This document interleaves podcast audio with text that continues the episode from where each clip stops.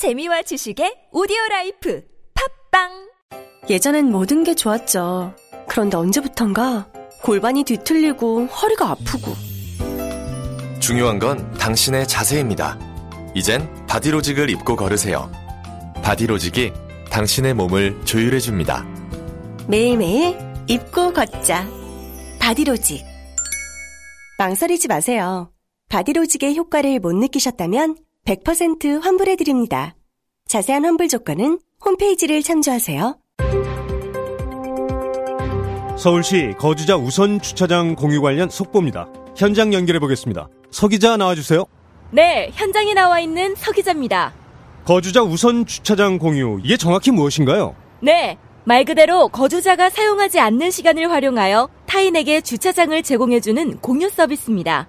아, 그럼 이제 비어 있는 주차장을 제대로 활용할 수 있겠네요. 네, 단속 걱정 없이 저렴하게 이용이 가능하고 배정자는 요금 감면 혜택까지 시민 여러분들의 참여로 활성화될 수 있다고 하니 포털에서 공유 허브를 검색해 보세요. 이 캠페인은 서울특별시와 함께합니다.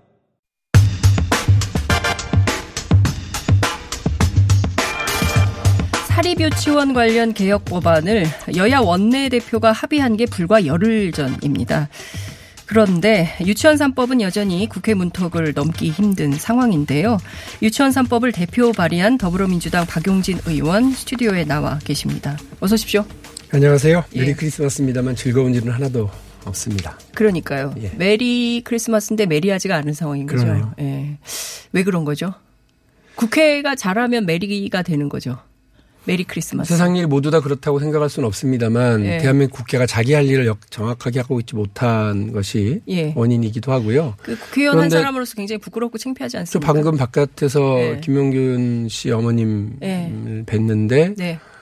어, 죄송하더라고요. 죄송하고 예. 그왜왜 왜 관련해서 법이 통과되지 않느냐라고 네. 얘기하시는데 저도 그 법이 유치원 3법이 통과되지 않아서 답답해서 여기 온 사람이라 그러니까 뉴, 유- 뉴스 공장은 주로 답답한 분들을 토로하시고 그렇죠. 우리 청취자 애청자분들이 함께 연대해서 어, 이 어려움을 함께 넘는. 근데 하나는 분명히. 해야 돼요. 그 김용균 씨 관련된 뭐 산업 안전법 관련해서도 네. 그렇고요. 제가 지금 나온 유치원 3법도 관련해서 이게 국회 무능이다라고만 네. 이렇게 해버리면 자유한국당은 너무너무 happy한 Merry Christmas 그러면 안 되는. 분위기예요. 네. 왜냐하면 자유한국당이 다 발목 잡아서 이렇게 안 되고 있는 거거든요. 아. 그런데 국회 전체를 욕하게 되면 안 네. 되기 때문에 저는 오늘 분명하게 누구 잘못인지 말씀드리고 가겠습니다. 자, 그 얘기를 좀 해보시죠. 의원님 지금 300번째, 300번이 넘는 인터뷰를 하고 계세요. 유치원 3법과 관련해서. 그런데 300번이 넘는 인터뷰를 해도 이게 안 되고 있다. 그 이유가 뭔지 그 얘기를 좀 해보겠습니다. 제가 궁금한 게 있는데,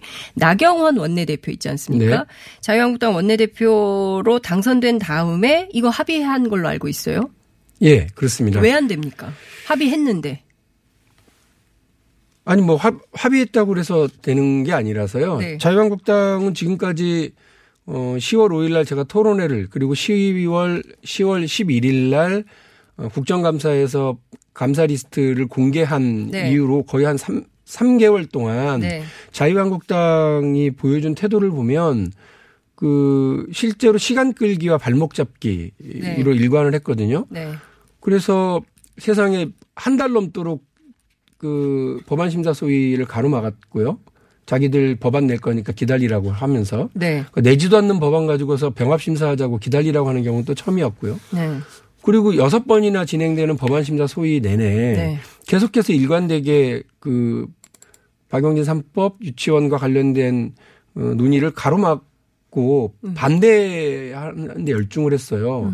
거기 핵심이 네. 사실은 그 부정하게 어, 유치원의 교비를 쓰게 되는 쓰- 쓴 원장들에 대해서 형사처벌을 하도록 하겠다는 건데 네. 그거 못하게 하려고 온갖 억지 쓰고 시간 끌기하고 하는 상태였거든요. 네. 자유한국당 시간 끌기용 발목 잡기에 더 끌려가면 네. 이제는 발목이 부러질 지경이에요. 유치원 3법의 발목이. 지금 자유한국당이 내세우고 있는 명분은 그 정부가 자유한국당하고 설 한마디 합의나 설명도 하지 않고 교육부가 시행령 개정을 했다. 아, 이것은- 맨 마지막 입법권을 침해한 거다라고 지금 주장을 하고 있는 거잖아요. 그런데 지금 국민들이 보기에는 의원님 300번의 인터뷰를 통해서 말씀해 주신 대로 지금 너무나 합리적이고 상식적인 요구를 하고 있는 거잖아요. 그죠? 그 자유한국당이 마지막 음 지난번 있었던 마지막 그저 법안 심사 소위 때 이제는 드디어 그 주장까지 하고 나온 거예요. 이제는 그 전에는 우리 법 나올 때까지 기다려라. 예. 법 나올 때 보니까 이걸 둘로 쪼개서 둘로 쪼개서 예. 학부모들이 내는 돈은 원장들이 마음대로 써도 예. 처벌 형사 처벌 못하도록 하자라고 예. 하는 법을 만들어서 갖고 와서 그, 그 끝내 그러더니 네. 이제는 법안과도 관계없는 교육부가 시행령을 발표했다는 걸로 네. 법안 심사 더 이상 못 하겠다는 거예요. 그것도 나경원 원내대표의 지침을 받아가지고 와서요. 그래서 내가 너무 황당했던 건 예. 아니 교육부가 자기 할 일 안 해 안 하면 다 그치고 네. 비판을 해야지 그렇죠. 자기 할 일을 했다고 지금 뭐라고 그러는 거냐. 네. 그리고 두 번째 자기들한테 보고하지 않았대요. 아니 신문 안 봐요? 그동안 교육부가 이렇게 이렇게 하겠다라고 여러 차례 기자회견을 통해서 밝히고 기자 간담회를 통해서 밝히고 보도자를 통해서 밝혔어요. 네. 볼- 보도에도 많이 나왔어요. 네. 사람들이 많이 알아요. 그리고 그거는 국정감사 때 제가 예. 왜할 일 똑바로 안 하냐고 그러면서 예, 그렇죠. 하라고 했었던 내용이에요. 예. 그리고 학부모들이 버글버글 들끓었던 내용이고요. 왜 법에는 하도록 되어 있는데 왜 안 하고 버티고 있다가 이, 이 일을 이 지경으로 만드느냐고 혼났던 지점이 바로 그 지점인데 그렇죠. 그거를 이제라도 바로 잡아서 일을 하겠다고 하니까 자유한국당이 나 이러면 법안 심사 안 해. 이러면서 나가버린 거예요. 너무 황당했고요. 그거를 나경원 원내대표가 지침을 이렇게 줬다는 거예요. 그 김연아 예. 당시 그 김연아 법안심사소위 위원이 위원장. 얘기하신 걸 들어보면 원내 지도부랑 논의를 했는데 예. 이렇게 하면 안 된다라고 얘기를 했다. 예. 아니 그 그게 말이 돼요?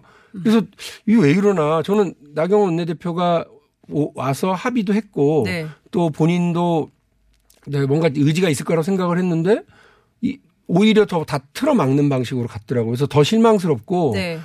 그래도 여성으로서 첫 보수 정당의 첫 원내대표 네. 그리고 아이를 키우는 어- 어머니로서의 이 감수성 여성 여성과 엄마로서의 감수성에 더 많은 기대를 했는데 아 내가 바보구나 라는 느낌이었어요. 그날 그랬을 때. 그러니까 지금 다 떠나서 이제 국민들이 어 황당해하고 답답해하는 대목은 누군 누가 보더라도 유치원에서 비리 있으면 안 되잖아요. 아 그럼요. 그 애들 그 밥 먹이는 거 가지고 농간하면 안 되잖아요. 그렇죠? 이제 그런 걸 그렇습니다. 국민들이 요구하고 있는데 그거를 지금 반대하고 있는 게 이제 그 실체가 자유한국당이다.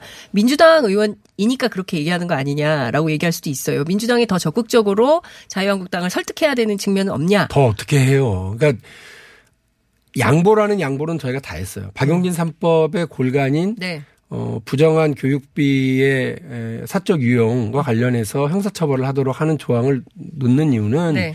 이 예방적 차원의 입법이거든요. 그러니까 우리 대한민국의 모든 법들이 다 형사처벌 조항들이 있다고 그래서 사람을 꼭 처, 무슨 그 사회 악을 추방하고 뭐 이런 이런 방식이라기보다는 이런 네. 법에 의해서 어, 당신이 혼날 수 있으니까 네. 절대 이런 짓 하지 마세요라고 하는 경고거든요. 아니 근데 교비를 횡령하거나 엉뚱한 데 돈을 쓰면 그동안은 처벌을 못 했으니까 문제가 그러니까요. 그게 지원금이든 보조금이든 예. 엉뚱한 데 돈을 쓰면 처벌을 해야 되는, 되는데 그걸 못 하도록 돼 있기 때문에 이번에 이걸 해 보자는 거잖아요. 자, 이 사태의 처음을 보면 말씀하신 네. 것처럼 그 아이들 가르쳐 달라고 줬던 돈으로 네. 어, 뭐 명품백 성인용품도 사고. 사고 명품백도 사고 이랬는데 이런 사범이 왜 처벌되지 않느냐. 온 국민이 아우성이었거든요. 그렇죠. 그런데 법이 처벌할 수 있는 조항이 없었던 거예요. 네. 그래서 심지어는 그런 원장님들의 대표단체인 한유총에서는 네.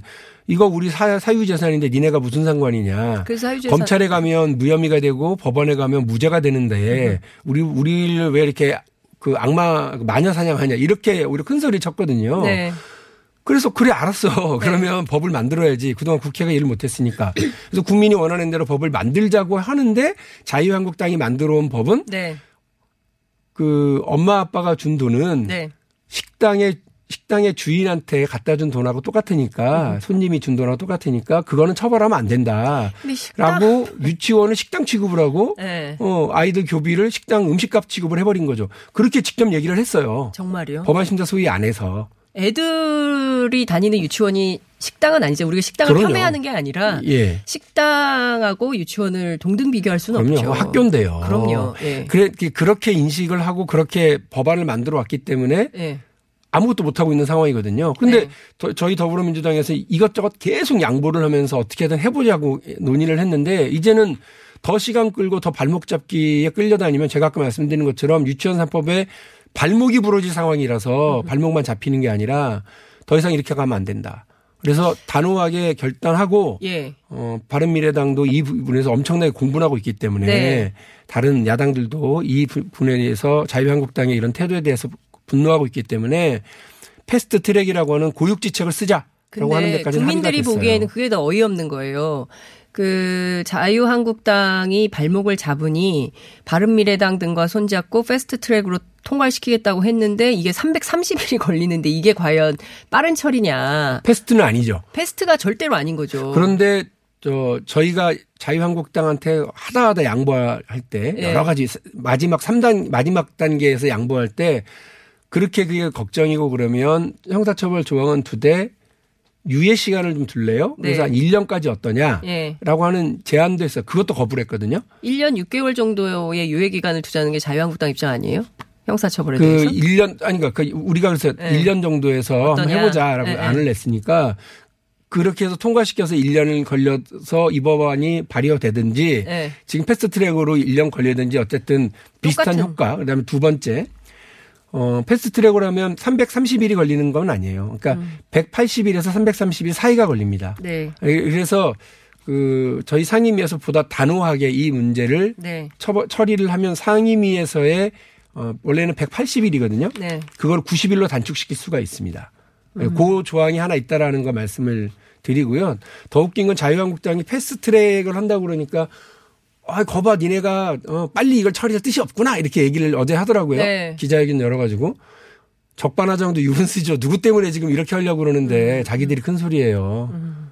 지금 만약에 지금 패스트 트랙을 밟는다고는 하지만 예컨대 오늘 그 교육위원회 열리잖아요. 10시부터. 안 열려요. 오늘 안 열려요? 예, 오늘 열자고 저희가 제안을 네. 했는데 크리스마스 이브인데 그래서 아니 크리스마스 이브인데 우리 다 나와서 일하고 있는데 무슨 소리예요? 오늘 월요일인데. 아, 저도 하려고 그랬다고요, 민주당은. 그러니까 네. 아니 크리스마스 자유한국당에서 왜 놀아요? 자유한국당에서 26일 날로 연, 그 넘어가서 26일 날 하자고 다시 역제안이 왔대요. 그래서, 그래서 오늘 안 하고 26일 날. 26일 날. 그럼 예. 자유한국당 의원님들 오늘 출근 안 합니까? 모르죠, 그거는. 월차 냈어요? 아, 제가 있는 그대로 말씀드리는 거예요. 저희는 근데 24일 이거는- 날 하자고 제안을 드렸는데 네. 26일 그러니까 저희는 하루라도 빨리 이 문제를 해결하려고 아니 그랬거든요. 26일이 수요일이에요. 그리고 27일이 본회의예요. 맞아요. 그러면 예. 27일 날 본회의를 하려면 최소한 논의가 지금까지도 많이 논의를 하셔서 더 얘기할 거가 있을까 싶긴 합니다만 그러면 이대로 그냥 국회 본회의 통과 안 시키겠다는 것이 명약 관화해지는 상황인 겁니까? 제가 볼 때는 그렇고요. 원래 아. 그 너무하네요. 하는 척조차 하실 생각이 없는 것 같고요. 그냥 하나마나한 말씀들만 계속 자유한국당에서는 늘어놓고 네. 시간만 끌고 유야무야 넘어가고 이렇게 하는데요. 그러니까 이 더 이상 여기 끌려가고 더 이상 그 법안 심사 소위에 묶여 있으면 안 되기 때문에 네. fast는 아님에도 불구하고 fast track이라고 하는 이름의 어 그 입법 절차를 밟아나가는 수밖에 없다는 네. 것이 저희들의 판단입니다. 자유한국당이 지금 형사처벌에 대해서 자꾸 과도하다 이렇게 얘기하는 주장의 근원은 뭐예요? 그러니까 국민들이 보기에는 그 잘못하면 당연히 형사처벌 받아야 되는 거 아니야? 형법상 당연히 그 문제 받 처리돼야지라고 생각하는데 자유한국당 의원들은 왜 이것에 대해서 과하다고 얘기를 합니까? 그건 뭐그 자유한국당 의원들 불러서 물어보시는 게 아니, 맞을 그 텐데. 나올 거 아니. 그러니까 뭐 하시는 말씀 그런 거예요. 그러니까 아까 똑같은 얘기라니까요. 네. 식당에 주인한테 손님이 음식값 준 거랑 똑같다. 유치원 엄마들, 엄마 아빠들이 유치원 원장들에게 준 돈은 그렇게 사적으로 준, 준 거래 서비스에 대한 어, 대가기 때문에 네. 그걸 어떻게 처벌하냐 이런 얘기예요. 그러니까 제가 제가 뭐라 그래요? 뭐, 그러니까 그런 얘기를 하시면서 안 네. 된다고 그러길래 어, 어이가 진짜 없어서 예. 거기 학교입니다. 예. 그리고 그건 교비입니다. 예. 교비는 함부로 쓰면 안 됩니다. 이거는 너무나 당연한 상식입니다. 우리 법에서도 그렇게 되어 있고요. 근데 왜 굳이 그거를 갈라서 두 개의 회계 처리 방식으로 갈라서 이건 처벌하지 말자라는 법을 만들어 오시나요? 네. 이해가 되지 않습니다. 뭐 그렇게 얘기한 수밖에 없었던 거죠. 그래서 저는 자유한국당이 진짜 사실상 어, 한유총 자기들은 한유총 편을 들지 않는다고 얘기를 하시는데 네. 결론적으로 보면 결과적으로 보면 자유한국당은 한유총에 노골적인 편들기를 하고 있는 것 같고 네. 그 국회 역사상 역대급으로 이렇게 노골적인 이익 집단에 대한 그 민원 처리가 되고 있는 경우가 있었을까? 네. 그러니까 자유한국 그 한유총은 뭐 그 여론이 비등했었을 때에도 막 집회 열고 이러면서 막 박용진 고발한다 그러고 어?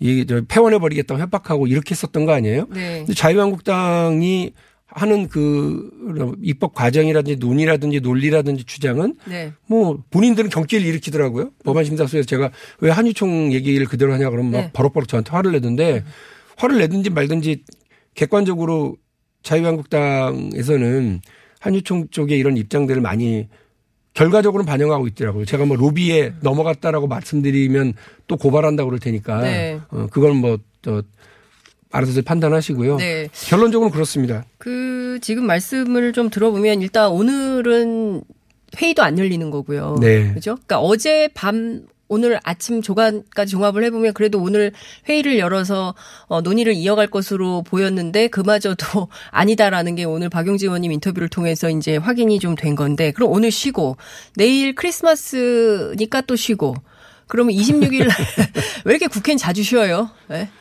아니, 그래서 26일 날 출근들 하셔가지고 논의 회의는 열겠죠. 그러나 뭐 하나만한 회의하고 그리고 27일 날 본회의에 상정도 안 되고 그렇진 않습니다. 이러면 26일 날그 전체 회의가 열리면 네. 자유한국당은 똑같이 시간 끌기와 침대 축구를 이어가려고 할 텐데 네. 저희들의 작전이 달라지는 거죠.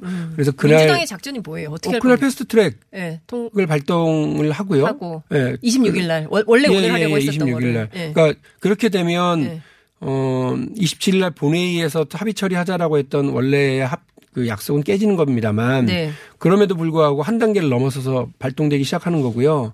그러면 그 법안이 이제 저 예고가 되기 시작하는 거죠. 네. 그렇게 되면 짧으면 180일 예. 안에 해결이 되는 겁니다. 90일 6개월. 앞서 말씀하셨잖아요. 네. 90일로도 가능하다. 요 조금만 아니 아니 그 설명을 무슨 말이냐면 330일이라고 지금 다들 예. 보도가 됐는데 예. 상임위에서 180일, 예. 법사위에서 90일, 예. 그리고 본회의에서 60일을 지나면 자동으로 처리하게 되어 있는 거예요. 예. 자동 처리가. 예. 근데 상임위에서 예. 그 상임위에서 원래 180일은 발의하고 180일이 지나면이거든요. 네. 근데 발의하고 저희가 5분의 3으로 관철을 시키고 나면 좀 되거든요. 네. 바른미래당에서 하겠다고 같이 해주시면. 예. 그러면 거기서 90일 정도는 그러니까 절약할 수가 있답니다. 그래봐야 내년 6월이네요. 내년 6월이 지금처럼 질질 끌려가서요 못하는 것보다는 그게 낫지 않나요? 저는 그렇게 봅니다. 그렇게라도 해야 예, 된다라는 그럼요. 생각 을 하시는 건데, 그러니까 참 국민들 입장에서는 참 답답한 것이 국민의 이렇게 들끓는 여론이 있었고요. 10월에 얼마나 난리가 났었습니까? 많은 학부모님들께서 분노하시고, 근데 결과적으로 이게 국회에서 문턱에 막혀서 안 되니까 결국 국민의 얼굴을 닮은 국회가 아니구나. 민생 현안에 대해서 관심이 없구나. 저는 조금 다르게 생각하는데요. 국회라고 하지 말라고 국회 전체를 그렇게 국회 전체가. 아니다. 그러니까 노력하는 정당과 의원들이, 의원들이 있고요. 있다. 예. 그리고 그러니까 국회 전체 욕하는 거 쉬워요. 네. 그럼 아무것도 안 변해요. 누가 잘못하고 있는지 어제 아까 김영균 씨 어머님도 나가시면서 그러더라고요. 누가 도대체 이 법을 가로막고 있는지 어느 정당이 반대하고 있는지 음. 네. 두 눈 뜨고 똑똑히 지켜볼게요. 네. 저한테 그러시더라고요. 그렇게 해주시라고 그랬어요. 네. 그러니까 우리 우리 엄마 아빠들 다 그러셔야 됩니다. 그러니까 우리가 제대로 안 하면 우리 아이들이 국회에서 함부로 취급받아요. 원장님들은 제대로 대접받는데 아이들은 함부로 취급받습니다. 엄마 아빠들이 누가 잘못했는지 정확하게 눈 뜨고 지켜보시고요. 그리고 엄마 아빠들이 뭉치셔야 돼요. 한유총 원장님들은 뭉쳐서 움직이잖아요. 그러니까는 자유한국당도 눈치 보고 국회의원들이 눈치 봅니다. 그런데 엄마 아빠들은 그 숫자가 훨씬 많은데도 불구하고 뭉쳐서 목소리를 내지 않으니까 자유한국당 아무 눈치도 안 보잖아요. 겁도, 겁도 안 내요. 신경도 안 써요. 아이들을 함부로 취급한다니까요, 정말로. 근데 참 의원님 저희가 설명을 좀 하자면 자유한국당 의원님들은 오늘 회의 안 하신다면서요. 근데 엄마 아빠들 오늘 출근해서 다 일하고 현장에서 먹고 아, 그러니까 저도 그게 답답하긴 바빠요. 한데. 그러니까 참 우리가 이게 답답한 건데 그래서 어떻게든. 방법을 찾아서 돌파를 해야 된다라는 음, 말씀을 좀 주신 건데 야당이 자유한국당이 지금보다 더 무리한 요구를 할 가능성이 있습니까? 뭐 이것저것 더 방해 걸수 있겠죠. 어떤 방식이 게다가 있을까요? 지금 무슨 저 뭐야 그 뭐 특감반 뭐 관련해서 좋은 뭐 물 들어오고 있다 이게 노 열심히 젓자고 하고 있을 텐데 네. 그러면서 뭐 저 뭐 국회 운영위를 열자 어? 또 그다음에 되게 국정조사를 하자 별의별 얘기 다 하시겠죠. 음. 저는 뭐 그런 정쟁은 얼마든지 하시라고요. 네. 할 일은 하고 하자고요. 할 일은 하고. 그러니까 그건 그것대로 정쟁은 하되 네, 왜 아이들 문제 가지고서 정쟁을 하는지 난 산업안전보건법. 도대, 도, 도대체, 도대체. 모르겠어요. 이게 쟁점 법안이에요. 유치원 3법 산업안전 저는 이걸 왜 쟁점 법안 삼았는지 모르겠어요. 아니 이럴 이러실 거면 왜 저 국정감사 할때 네. 이거 리스트 공개하고 열심히 싸우기 시작할 때 왜 김병준 자유한국당 비대위원장은 저 칭찬하는 페이스북에 글 올리셨어요? 아 그것도 진짜 생각해 보면 전화해서 한번 배신감. 물어보세요. 왜 김병준 위원장 그때 왜 그러셨는지 한번 물어보시죠. 그때는 그냥 숟가락 얹으려고 하신 거예요? 자유한국당 그러지 않았을 거 아니에요. 그걸 제가 공개한 걸 잘했다고 하는 건 잘못된 걸 바로잡자라고 하는 얘기였을 테고 잘못된 걸 바로잡자고 하는 게 박용진 사법의 핵심이고 그런데 잘못된 걸 바로잡지 말자는 게 자유한국당의 법안이고 그럼 그 법안을 더 가지고 얘기하지 말아야죠. 상식이죠. 누구나 읽어보면 다 알 수 있는 얘기예요. 어려운 것도 아니고. 그러니까요. 의원님 답답하셔서 오늘 아, 아. 저도 좀 이제 좀 진짜 쉬고 싶은데 아니 뭐예요 정말 석 달 동안. 그러니까요. 석 달이 넘게 유치원 3법의 통과를 위해서 무려 300번이 넘게 인터뷰를 하고 있지만 제자리네요. 돌고 돌고 돌아서 제자리로 와 있기 때문에 결국에는 내년이나 아, 돼야 법안이 fast track fast도 아니지만 통과될 가능성이 있다고 하니까 정말 답답한 상황입니다. 오늘 답답한 얘기만 계속해서 시청자 여러분들께서 화낼 것 같다는 생각이 좀 아 진짜 매, 듭니다. merry하지 못하네요 크리스마스 전날. 그럼에도 불구하고 의원님 Merry Christmas 하시고요. 내일은 의원님도 좀 쉬, 쉬시기 바랍니다. 오늘 말씀은 여기까지 듣겠습니다. 저는 일단 오늘 국회로 가보겠습니다. 예, 가서 오늘 되는 한 끝까지 노력해 주시면 좋겠다는 당부 네. 말씀드리겠습니다. 고맙습니다. 네, 감사합니다. 네, 지금까지 국회 교육위원회 소속 민주당 박용진 의원과 함께했습니다. 잠을 충분히 자도 피곤한 분, 운동 시작부터 힘들고 지치는 분, 일상의 활력이 필요한 분, 이런 분들을 위해 활력 충전 코어업을 추천합니다. 코어업은 활력 충전에 필요한 9가지 기능성 원료에 신개념 단백질과 아미노산을 더해 차원이 다른 활력을 선사합니다. 박지희와 제시카가 추천하는 활력 충전 코어업. 포털에 코어업을 검색해보세요. 안녕하세요. 배우 박진입니다. 추운 날씨만큼 난방비 걱정도 많이 되시죠? 제가 난방비 아끼는 꿀팁 하나 알려드릴까요? 그건 바로 보일러를 열효율 높은 친환경 보일러로 바꾸는 거예요. 열효율 높은 친환경 보일러는 연간 13만원 정도 난방비를 절약해주고 최대 5만원의 서울시 에코마일리지도 받을 수 있대요. 거기다 미세먼지와 온실가스 배출을 10분의 1로 확 줄일 수 있다니. 우리 집 보일러 여효율 높은 친환경 보일러로 바꿀 만하죠? 아참, 12월까지 교체하면 10만원 할인, 12개월 무이자 할부. 아시죠? 자세한 내용은 120 다산 콜센터로 문의하세요. 이 캠페인은 서울특별시와 함께합니다.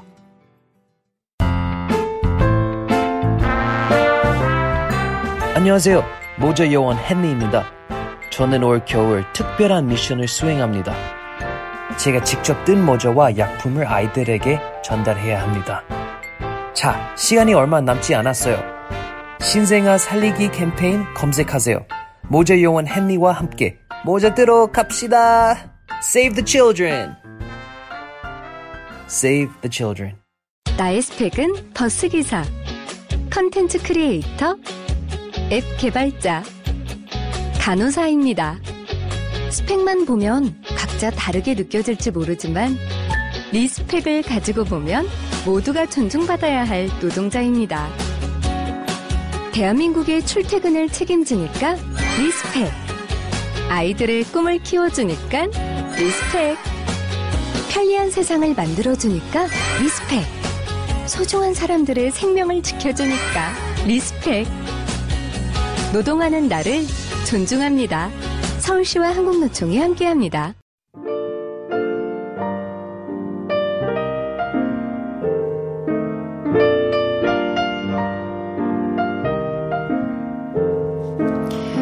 네, 뉴스공장 AS 불만 접수 내용 말씀드릴게요. 그런데 오늘은 불만이 아니라 함께 공감하신 분들이 굉장히 많았습니다. 특히 아, 김용균 씨 어머님 인터뷰 관련해서 2382님께서 운전하는데 눈물이 나서 운전을 못하겠어요. 용균이 어머니 힘내세요. 이러는 문자 주셨습니다. 3107님께서도 눈물이 납니다. 어른으로서 너무 창피합니다. 연대합니다. 하셨고요. CKM388님께서는 소리 없는 애청자였습니다. 그러나 자장가 들으면서 출근하는 중에 울컥해서 회원 가입하고 댓글을 남깁니다. 이런 의견 주셨습니다. 유치원 3법 관련해서는 9977님께서 유치원 3법 꼭 통과시켜서 국민의 세금 제대로 감시해야 합니다. 말씀 주셨는데요. 어, 적극 공감합니다. 저도 엄마거든요. 예. 윤종호 북구청 홍장 관련해서도 많은 의견 주셨는데요. 소상공인들을 위해서 하신 일인데 너무 억울하십니다. 끝까지 잘 처리되길 바랍니다. 이런 의견들 주셨고요. 제가 올 때마다 꼭 나오는 질문이에요. 공장장은 어디로 갔냐? 7762님께서 오늘 공장장 왜 안 나와요? 이렇게 하셨는데요. 언제까지 휴가인지 저도 몰라요. 저도 오늘만 오늘만 하기 때문에 내일의 대타 진행자가 누군지는 모르는데 어, 대단한 분이 오실 거라고 기대하시라 이런 어, 글을 작가님께서 써주셨습니다. 페이스북 뉴스공장 페이지에 오늘 힌트가 나갈 거라고 그러는데요. 누군지 저도 알려주세요. 왜 안 알려줘요? 빨리 알려주시기 바랍니다.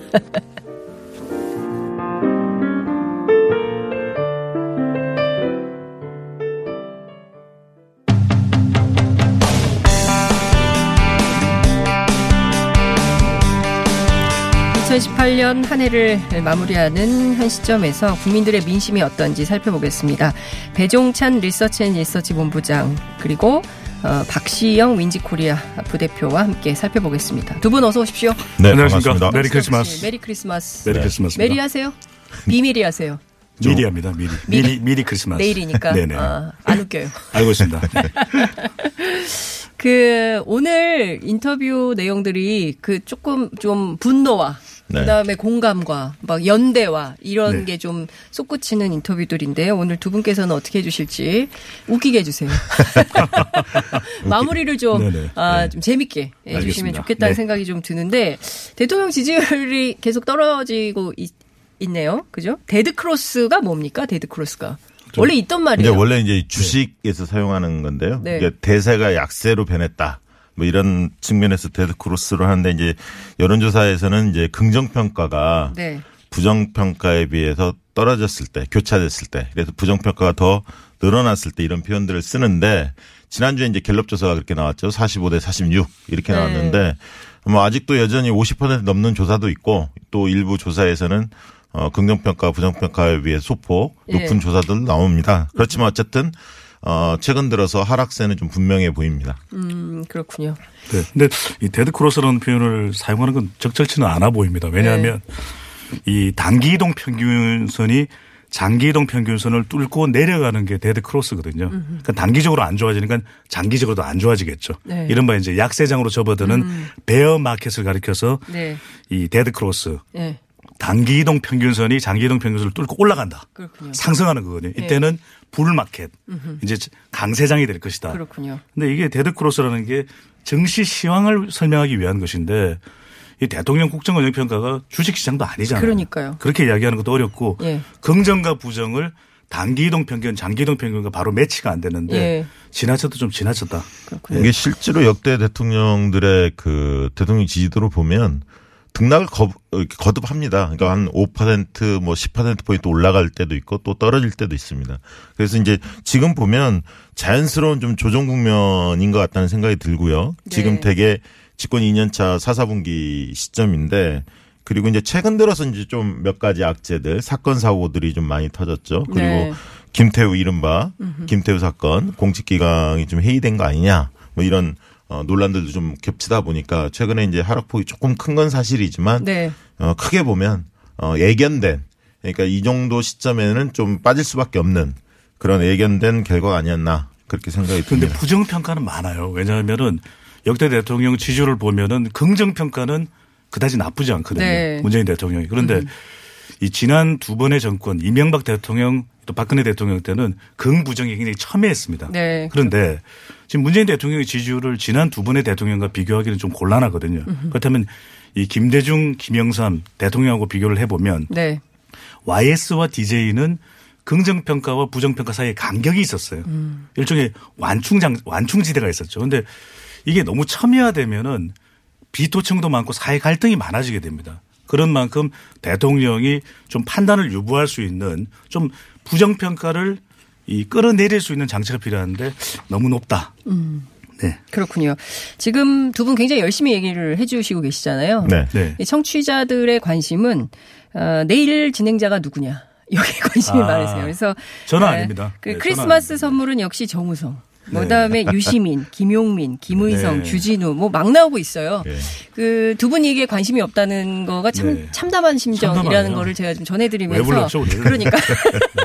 그것도 공장장이 없을 때 그러니까요. 음. 예. 우리를 피하는 건 아니죠. 그 네. 저도 피하나요? 덩치를 피하는 건데. 아니 뭐 괜찮습니다. 저는 두 분을 사랑합니다. 네. 메리 크리스마스 하시고요. 예. 그 문재인 지지층들이 볼 때는 좀 안타까운 측면도 좀 있는 것 같아요. 왜냐하면 이제 국정 기대감이 워낙 높았던 정부거든요. 촛불로 그 탄생된 정부이기 때문에 그렇죠. 그러다 보니까 좀 잘하는 것 있으면 이건 뭐 의뢰 당연한 것 이렇게 받아들이고 잘못한 게 좀 나오면 그러니까 잘못한 것도 있고 또 기대치에 못 미치는 것들도 상당히 많거든요. 네. 기대치에 못 미치면 여러 요인들이 있지만 모두 이제 정부 탓으로 돌리는 음. 이런 것들을 보면 좀 안타까움이 느껴지는데 언론이 되게 호떡지에 불나듯이 이 호들갑을 좀 많이 떠는데 너무 이렇게 뭐 2, 3% 1, 2% 빠진 걸 가지고 의무부여를 크게 하는 것은 적절하지 않다. 저는 좀 그렇게 보고요. 그러니까 지금 저는 그게 핵심 포인트라고 생각을 하는데요. 그러니까 뭐냐면 이제 관점에 따라서 다르잖아요. 그러니까 어떤 시각으로 보도하고 어떤 데를 강조하느냐에 따라서 국민들의 여론이 왔다 갔다 하는 측면이 있거든요. 근데 이제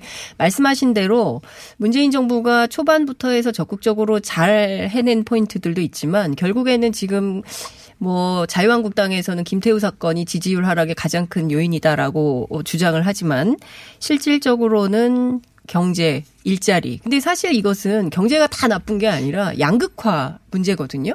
그러니까 이 문제를 어떻게 해결할 거냐.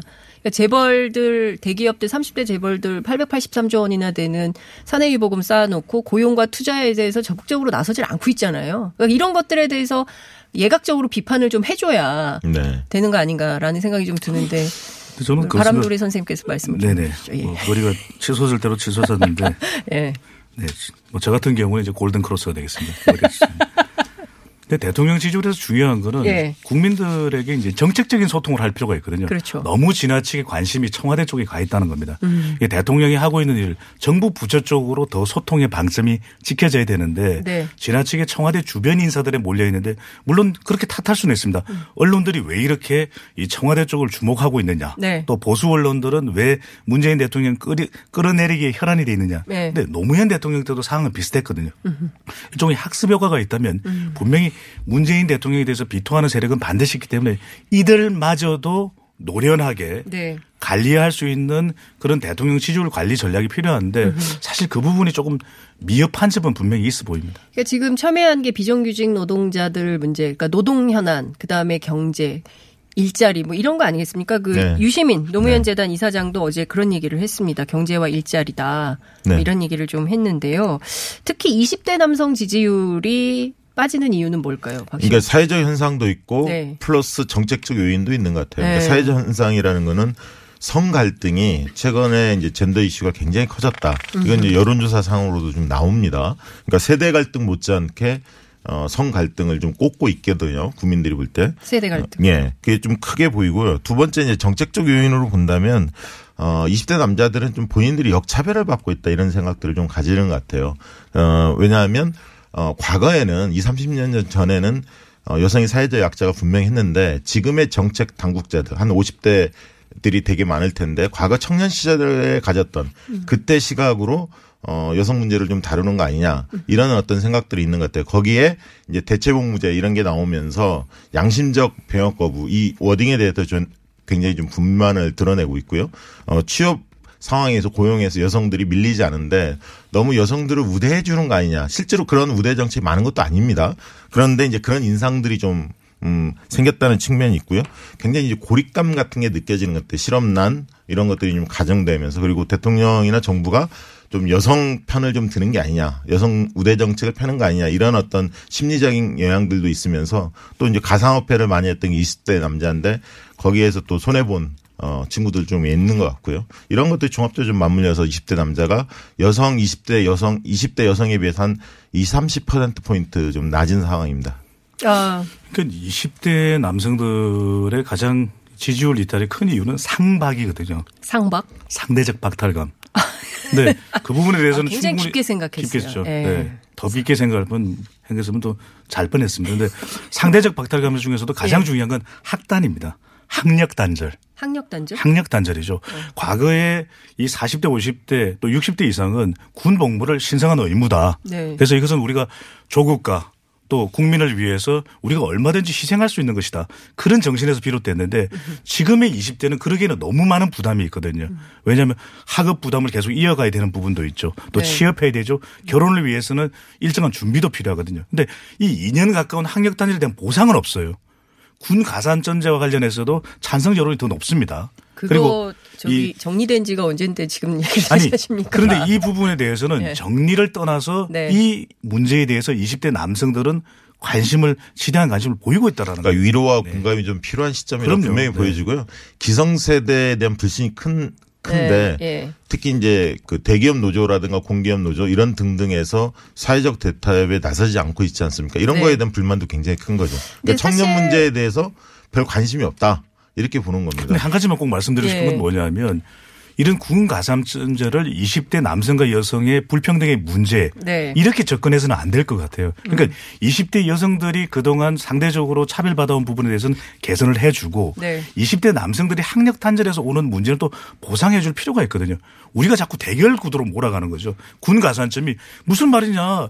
이건 나중에 따로 토론하겠습니다. 따로요. 네. 너무 그 네, 오늘 뭐 지금 시간도 많지 않은 가운데 그 하고 싶은 얘기만 하시면 안 되기 때문에. 알겠습니다. 근데 다른 거 다 떠나도 OECD 평균 기준으로 보면 우리가 유리천정 지수가 너무 높아요. 그리고 여성에 대해서 마치 무슨 우대 정책을 하고 있는 것처럼 여론을 만들려고 하지만 네. 실제 현실은 그렇지 않다는 거죠. 네, 그러니까 넘어가시죠. 학교 네. 다닐 때까지만 해도 그게 뭐 평등하지만 이게 사회 진출하면 여성들이 여전히 매우 심각한 그 지위에 있어요. 그렇기 때문에 그런 것은 그 데이터를 보면 다 확인할 수 있는 이슈들이기 때문에 왜 사회자를 그 자극시킵니까? 저는 페, 저는 페미니스트 얘기하면 안 된다라는 좀 말씀을 좀 네. 드리면서 정당 지지율 좀 볼게요. 지금 민주당은 그렇게 많이 안 떨어졌죠. 그렇습니다. 자유한국당 좀 올랐습니까?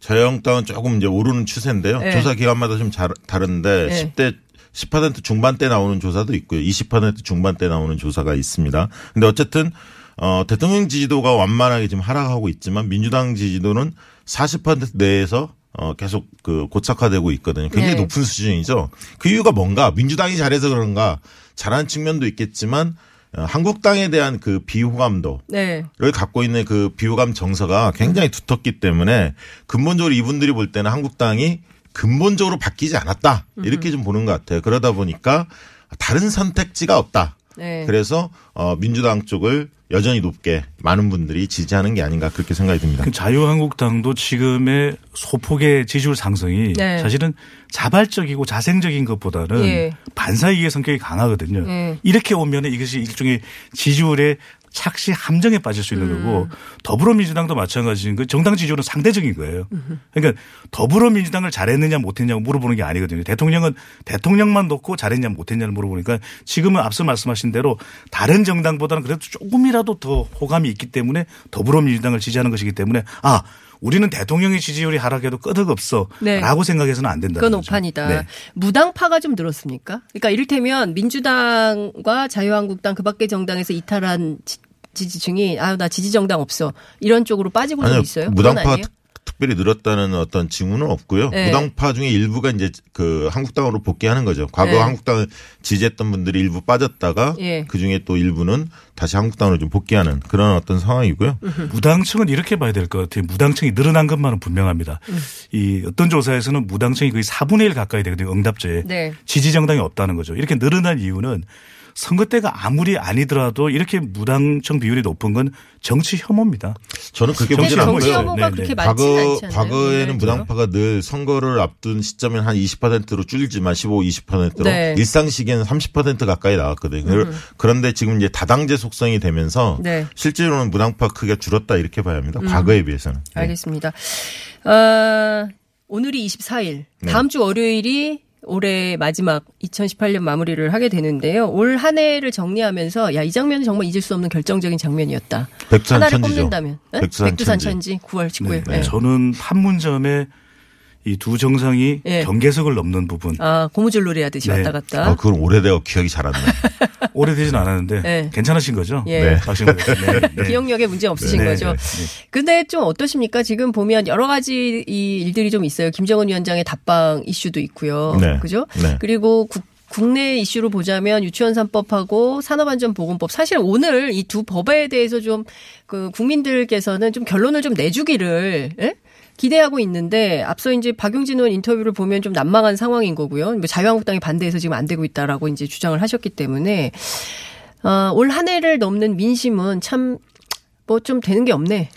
그러니까 이런 생각을 좀 답답한? 마음이 많을 겁니다. 그러니까 그현 정부가 개혁 드라이브를 걸었는데 네. 이게 뭔가 마침표를 좀 찍어야 하는데 네. 아직은 진행 중인 게 있고 좀 삐거덕거리는 것도 상당히 있거든요. 음흠. 그래서 제가 볼 때는 촛불의 어떤 외침이라는 것이 네.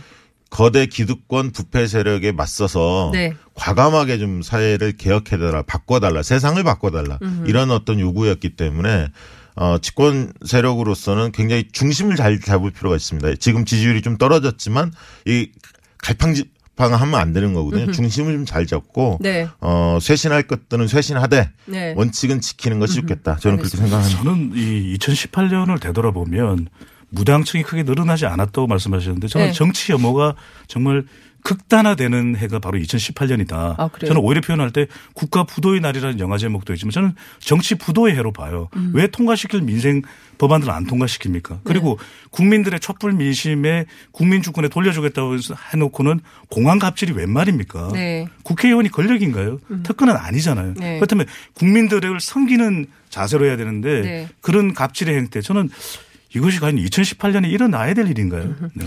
정치 부도의 날이 아니라 국회 부도의 날.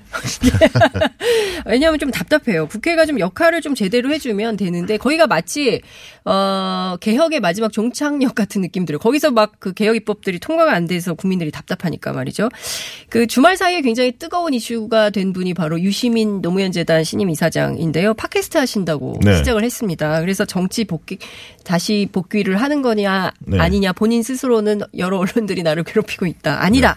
이렇게 명백하게 말씀을 하셨는데 어떻게 보세요, 두 분은? 그러니까 이제 그 뭐랄까 가짜 뉴스 그다음에 이제 반지성주의에 맞서 싸우겠다 네. 이렇게 이제 표현하면서 팟캐스트 유튜브 시작하겠다 이렇게 밝혔는데요. 몸만 풀어도 네. 어, 벌써 긴장하는 사람들이 많습니다. 그 아. 이유는 보수층들이 가장 두려운 상대가 유시민이거든요. 네. 그러니까 이분은 컨텐츠도 있고 지지층을 흥분시킬 수 있는 그런 어떤 능력이 있습니다. 거기에 방송이나 그 저서 출판을 통해서 문화라는 새로운 무기를 좀 장착한 측면이 있기 때문에 저는 만약에 범여권 쪽에서 그 차기 대선에서 어, 그 상황이 여의치 않을 때 네. 언제든지 꺼냈을 수 있는 특급 조커가 아닌가 그런 아. 생각이 좀 듭니다. 특급 조커다. 저는 두 가지는 남아있는 게 하나는 과연 권력 의지가 있느냐. 본인이 계속해서 손사래를 치거든요. 나를 네. 여론조사에 포함하지 말라. 맞아요. 중앙선거론조사 심의위원회에 공문을 보내겠다. 네. 근데 공문을 보낸다 하더라도 여론조사에는 포함 안 되겠지만 국민들의 관심을 원천, 배. 원천 배제할 수는 없는 일이거든요. 네. 또 하나는 강한 권력 의지가 있어야 되는데 권력 의지가 없다 보면 계속 조직은 있을 수 있느냐. 네. 계속해서 따라다니는 것이 유시민 이사장은 이 몸집이 없다. 음흠. 조직이 없다. 그래서 저는 조금 몸무게를 불려야 되지 않을까. 음. 아 권력 의지가 없다고 보세요, 네, 유시민 몸집을 이사장은. 불려면 좀 많이 드시고. 저는 뭐 유튜브 하면 한 달 내에 거의 50만 돌파할 수도 있다고 봅니다. 그만큼 한 달이요? 지지층들이 굉장히 목말라 있다는 거예요. 그런 네. 유튜브랑 팟캐스트를. 네. 그래서 저는 뭐 유시민 구독자 50만 돌파? 네, 구독자 50만 아, 돌파할 예. 거라고 봅니다. 그래서 지금 보수 쪽에서 가장 높은 게 뭐 27만 이러는데요. 저는 뭐 50만, 100만까지도 나갈 수 있다. 굉장히 네. 잠재력이 크다. 네. 근데 다른 거 다 떠나서 반지성주의와 싸우겠다. 음. 저 어떻게 보면 사회운동적 네. 성격도 좀 있는 거 아닙니까? 네. 그러니까 과거에는 약간 이분이 아집이 좀 세다는 느낌이 있었는데 최근에 이렇게 여러 가지 활동하는 걸 보면 네. 좀 차이를 인정하려고 하고 과거에는 차가운 liberalist 같은 느낌이었는데 따뜻한 진보주의자 네. 이런 쪽으로 좀 변모하는 게 아닌가 진화하는 게 아닌가 그런 생각을 가지고 있습니다. 뭐 앞으로 뭐 유시민 이사장은 네. 출마에 대한 강한 의지는 현재는 드러내지 않고 있기 때문에 앞으로 뭐 어떤 행보를 보이느냐 유시민 이사장은 시민이 평가하겠죠. 시민이 평가할 거다. 네. 그러니까 시민에 의해서 부름을 받고 문재인 대통령도 본인 정치의 뜻이 없었지만 어찌됐든 주변에서 국민적 요구로 이렇게 불려 나온 케이스. 국민을 이기는 정치인은 없습니다. 국민을 이기는 정치. 그러니까 국민의 부름을 받고 본인은 원하지 않지만 불려 나올 가능성은 있다. 네, 저는 충분하다고. 있다? 있다. 있다. 알겠습니다. 아, 유시민은 시민이 평가한다. 시민이 평가할 거다. 언어 유의라고 어, 우리 PD께서 써주셨어요. 네. 아니 그런 네. 어쨌든 진지했는 진지했는데. 그러니까요. 네. 네. 오늘은 여기까지 들어야 될 것 같습니다. 두분 고맙습니다. 네. 감사합니다. 감사합니다. 메리 크리스마스 하세요. 안녕. 네.